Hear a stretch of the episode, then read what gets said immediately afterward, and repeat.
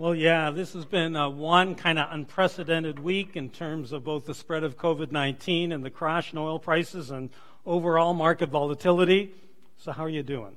It's been a bit rough, you know, if we're honest with each other, maybe emotionally exhausting for some. I think back to the wildfire, and that was devastating uh, time that uh, also happened in the middle of uh, an oil downturn. Uh, we've been through rough before, at least a, a lot of us here have been. But yeah, this week I'm not sure how to describe it except that it's weird and unprecedented, and that's about to continue. And it's scary to think I actually have friends who seriously are not stockpiling food or toilet paper, but ammunition. True story. Someone else questioned this friend of mine on Facebook about doing that, and uh, my friend replied, Ammunition is a commodity. In other words, I'm sure I can trade com- my ammunition for other stuff if needed. I know what some of you are thinking. I need to get some better friends. But if it's any consolation, he does not live in Alberta, okay? And, but he's probably not alone prepping for the zombie apocalypse or the COVID 19 apocalypse, whatever it is. Now, in my home, we have uh, two boarders, and I have not been panicking or stockpiling stuff. And uh, it appears that I might be making an ir- I might be being an irresponsible landlord, as one of my boarders got uh, this box of 80 rolls of toilet paper through Amazon and has enough coffee to last for another year, uh, among other things. However, my next door neighbor said to me that he's got a freezer full of meat and he might be willing to trade toilet paper for meat. So, yeah, toilet paper really has become a, you know, a valuable commodity. Uh, my brother and my eldest daughter are both ER doctors. Uh, um, and, oh, and I, I, posted this on Facebook, and I have a cousin in San Diego. He's a bit of a distant cousin, but he's also an ER doctor, and he kind of wanted me to mention that he's part of the family too, and he's an ER doctor. So, Rick, I did it. And um, uh, but my brother in Montreal and my daughter in Hamilton, uh, she's a pediatric emergency room doctor. They both make calm, cooled, measured decisions and approach things with, with just, you know, solidness. They obey the rules. They put on the right equipment. They're both restricting their travel, including travel within Canada, as a safety precaution to themselves and others. And uh, that's my brother who's in the picture you saw there. And my daughter Megan, she's kind of semi self isolating herself and has canceled a trip to connect with Jane in a couple of weeks. Megan is on the front lines in the COVID 19 battle and says, You just never know as an ER doctor if you have become a carrier and that an ER and doctor is uh, just incredibly at risk, and she just doesn't want to carry it to her mother, so that's nice of her. But much of how we respond to all of this uh, has a lot to do with how we're wired. Some of the staff here have taken what's called an Enneagram personality test. It, it helps you to figure out what of some nine personalities you might be, and it can actually help predict how you might respond to stuff like these kind of crises we're in. And here's a meme based on the Enneagram on how you might respond to COVID-19 crisis. Take a look and see which one there suits you. Now, I haven't taken an Enneagram test, but the one on the list that appeals to be most is number seven plans, vacations, and if I had kids, I'd sure hope that uh, school was canceled and I'd be willing to go on that cheap cruise. The only problem is Jane wouldn't go with me. And uh, truth be told, if I took the Enneagram test, I, I don't think I would come out at number seven. But yeah, a week ago, I was looking to see if there were any cruise deals. Thought this is a time, you know, for that sun cruise, or even better, I'd like to do an Alaska cruise sometime, but no. And then there's been a number of you who keep sending me pics of empty shelves at the stores around our city. It's, it's clear that the dominant reaction right now is fear, right? So late Friday afternoon, as fear was continuing to mount and I was putting the finishing touches on my very amazing Sunday message from the book of Acts, well, I scrapped that message and started over. I think a lot of pastors in Canada will be doing the same thing. I think there'll be a lot of awesome messages preached across the country today. Maybe not mine, but a lot. This week, I've, I've been thinking a lot about what I call my life verse. There is one verse in the Bible that I have chosen to be the key verse that defines my life. It's from King Solomon, who was given the gift of wisdom and, under the inspiration of God, recorded his wisdom in the biblical book called Proverbs. My life verse goes like this Trust in the Lord with all your heart. Lean not on your own understanding.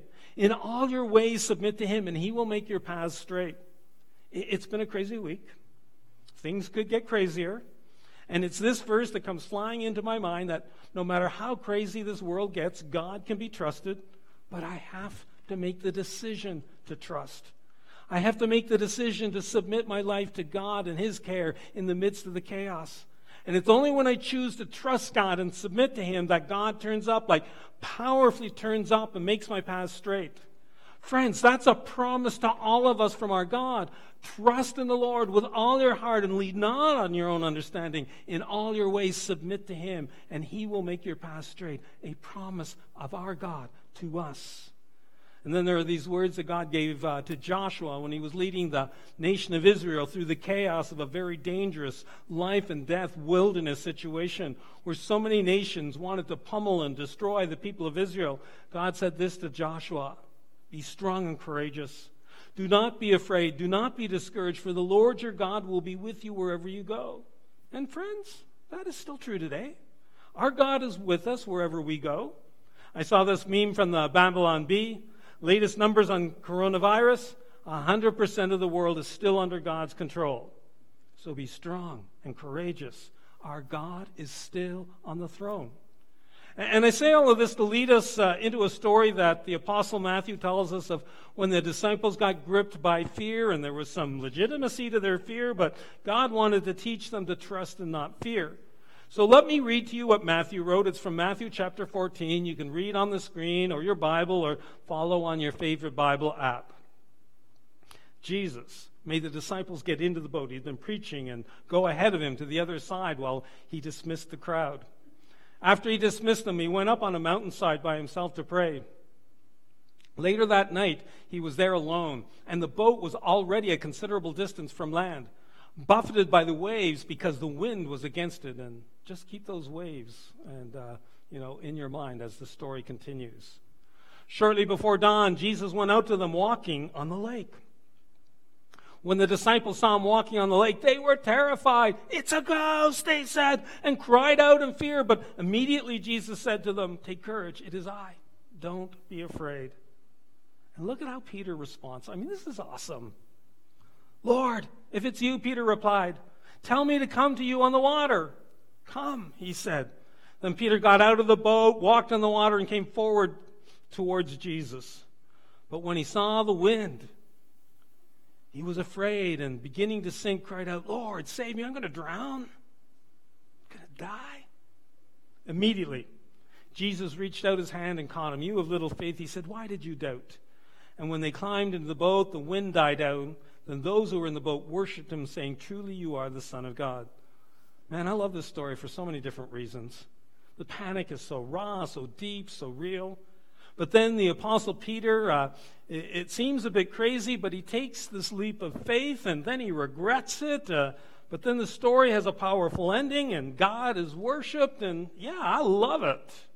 So, from this story, I just want to grab several ideas or principles that I think can help us with the fears we're gripped with you know, the, the COVID 19 thing and the meltdown of oil prices and whatever else grips you with fear. So here goes. You know, the first thing I see, the first thing we actually need to do is we need to learn to admit our fears. I mean, that's just basic stuff, right? And by the way, that is fear with an S, okay? There are multiple fears coming at us at once. And in Fort McMurray, we got COVID 19 and plummeting oil prices at the same time, so fear with an S. Okay, I'll admit it. Sometimes I'm a stereotypical guy to a fault, and I don't naturally admit to fear like ever. When crisis comes, when fearful things hit me, I tend to go calm, rational. I get even a little more strong willed. I act like I have no fear. You might react differently than me. Some of you are more honest about your fears, not me. During the wildfire, our, our daughter Susan and her son in law Chris, they were living with us at the time together with their black lab. The black lab's name was Freya. Freya means goddess of love of war, and it's a perfect description of this beautiful lab. She loved fiercely, but she was a warrior, stubborn, strong willed, tough. But when it came to the fire, she was afraid.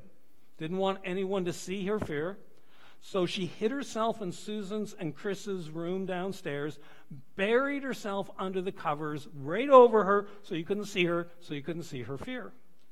The dogs living next door to us, there were two of them. They were jumping up on the windows, spread eagle, eyes wide open with fear, barking as loud as they could. Get us out of here! Get us out of here! Different dogs, different reactions to fear, kind of like you and me. But however we're wired, can we all just admit, like, can I just admit that we're struggling just a little bit with fear? So you just name it, admit it. Really, you won't get through this time if you don't admit it. That's where you start. You admit your fear, you're honest about it, and then once you do that, you're able to do the next thing, which is you step into your fear. This is like a classic step, okay? You, you face your fear head on and you step right into it. And, okay, I get it. This does not come naturally to us. This is where we need the God who is always with us to empower us to step into fear. A spiritual growth always involves stepping into your fear. Think about it.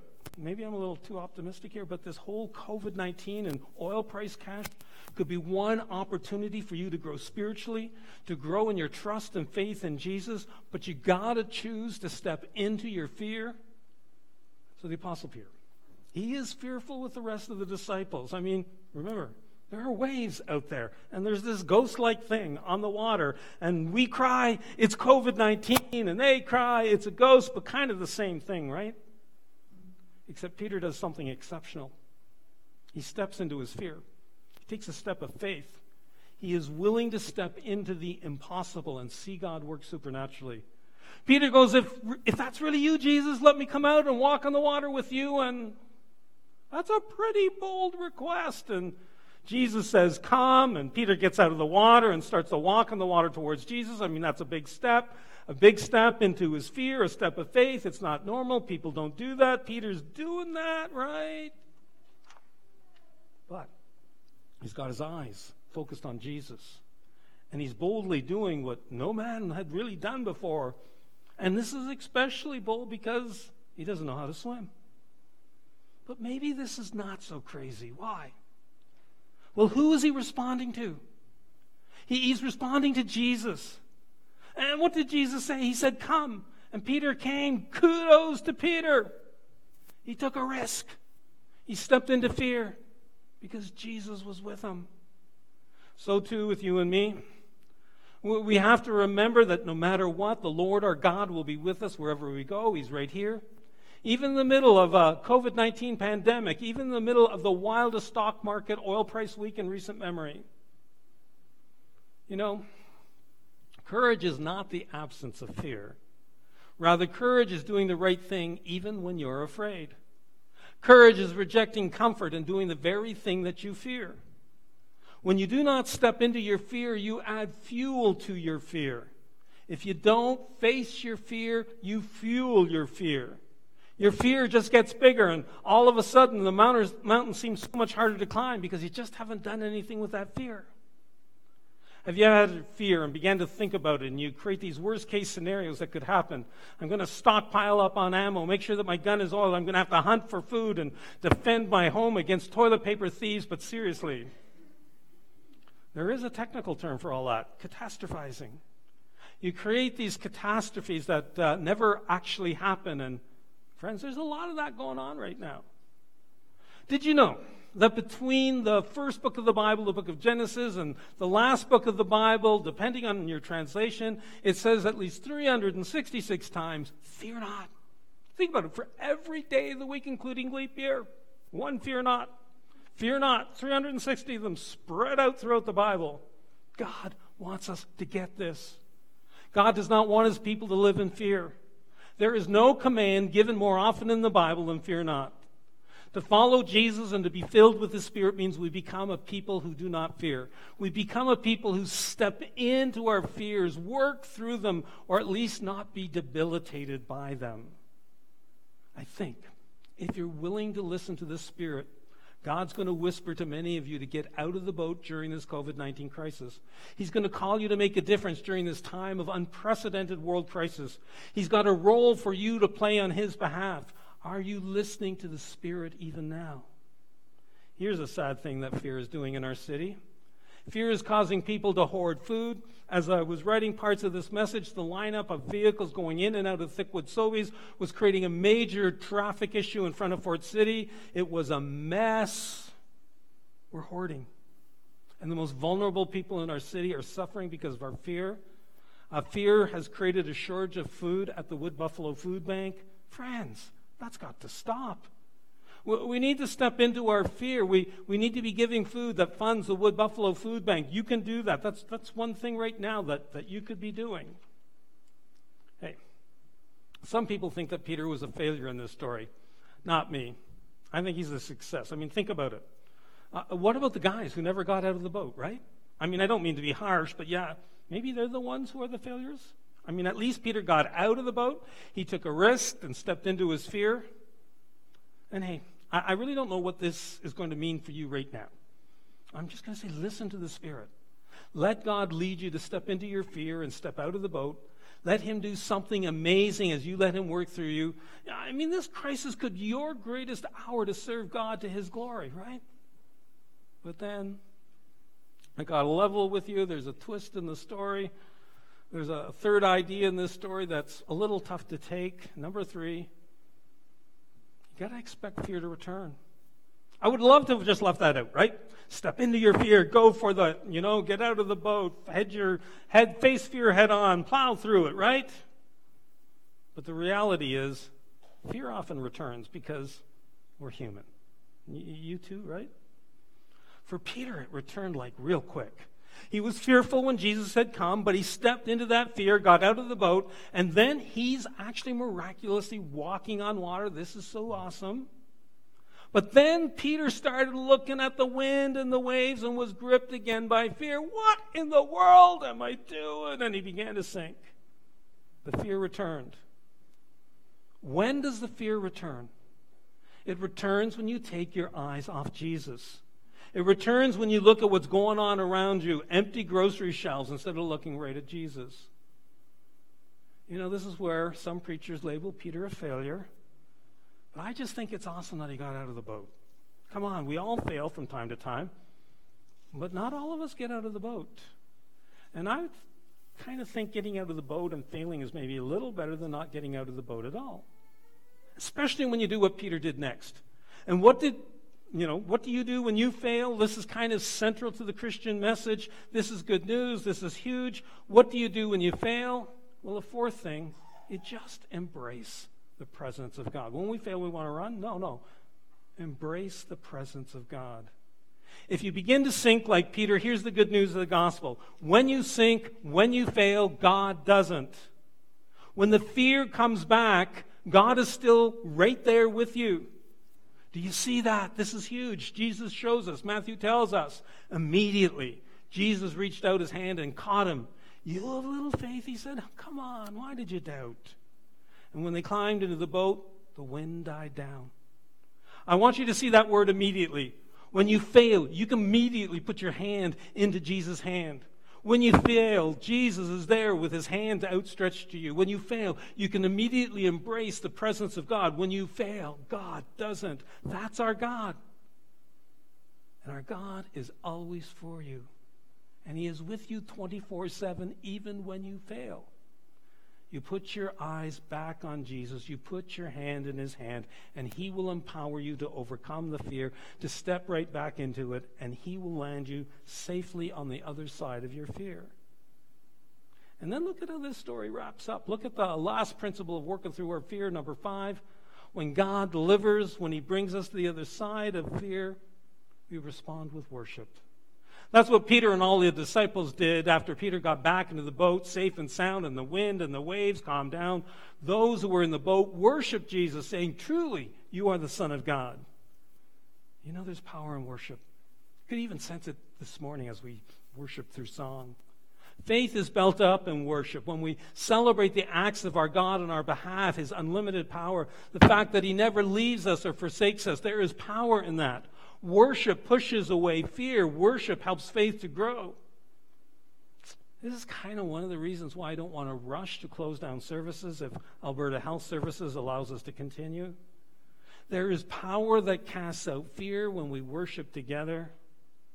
The other disciples might not have had the courage to get out of the boat like Peter, but when they saw what happened, they were changed, and their faith and their courage grew as well, and they worshiped, and that worship cast out fear. You, you know, this little incident of Peter pushing through fear, it was a, a defining moment for all of the disciples. And you know, these guys later changed the world for the better by bringing the good news of Jesus to the world. And they became fearless. Most of them died brutal deaths, but they faced even brutal death, martyrdom with courage. And God was glorified, and the church continued to grow and grow. Let's be a people who fear not. Let's be a people who get out of the boat. But let's be a people who, when we get out of the boat, keep our eyes on Jesus. We do not lean on our own understanding. We let Him do supernaturally what we could never do on our own. That's what it means to follow Jesus. And with that, let's talk a little bit about how we at Fort City want to be the arms and legs of Jesus in the midst of this COVID 19 crisis. But let me back up first with a little bit of church history. The church grew in its early years because of its apostolic leaders. They were a no fear people full of the Holy Spirit, and God used them powerfully. But it wasn't just the apostles who were no fear people. Rodney Stark is a sociologist and professor at Baylor University. He points to how fearless the average Christian was during the days of the early church in some of the darkest times in the middle of some very horrific pandemics. I mean, today is not the church's first go at a pandemic. One of his books is called The Rise of Christianity How the Obscure, Marginal Jesus Movement Became the Dominant Religious Force in the Western World. Stark talks about two plagues that swept through the Roman Empire, one in 165 and one in 251 AD. And depending on where you lived in the Roman Empire, uh, the death rates in these plagues ranged from 7% to over 50%. I mean, COVID 19 is nothing compared to this, and it just devastated the Roman world. In the middle of these two plagues, many ordinary, everyday Christians heard God's call to love more and to fear less. They heard God call them to step into their fear as they love their neighbors as themselves. And at huge risk to their own lives, they went out and cared for and prayed for the sick and dying. Now, don't get too uptight where I'm going with this, okay? Just, just hang in there and listen. During these two major plagues, many Christians chose to love first and to care for themselves second, casting fear aside. It was incredibly powerful. It, it was history changing as some were miraculously healed, Others died with dignity, with a Christian there doing whatever they could. Some Christians, as they served, they got sick and some died. And even so, they continued to serve victims of these plagues. But a very surprising thing happened. Christians died far less frequently than the population as a whole. It was noticeable, it was remarkable, and it's actually recorded in history. Was it because they built up more immunity in the plagues? Was it because God gave them health and healing? I would guess it's a little bit of both.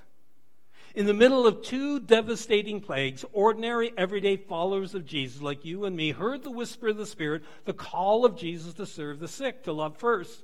And because of their willingness to love and risk their lives, the church exploded from about 1,000 people in the year 40 AD to over 5 million people in the Roman world at the end of the second plague. And the apostles, after they passed away, Rodney Stark insists that it was the sacrificial love of ordinary, everyday Christians that was the prime driver of growth of the church. They'll know we are Christians by our love.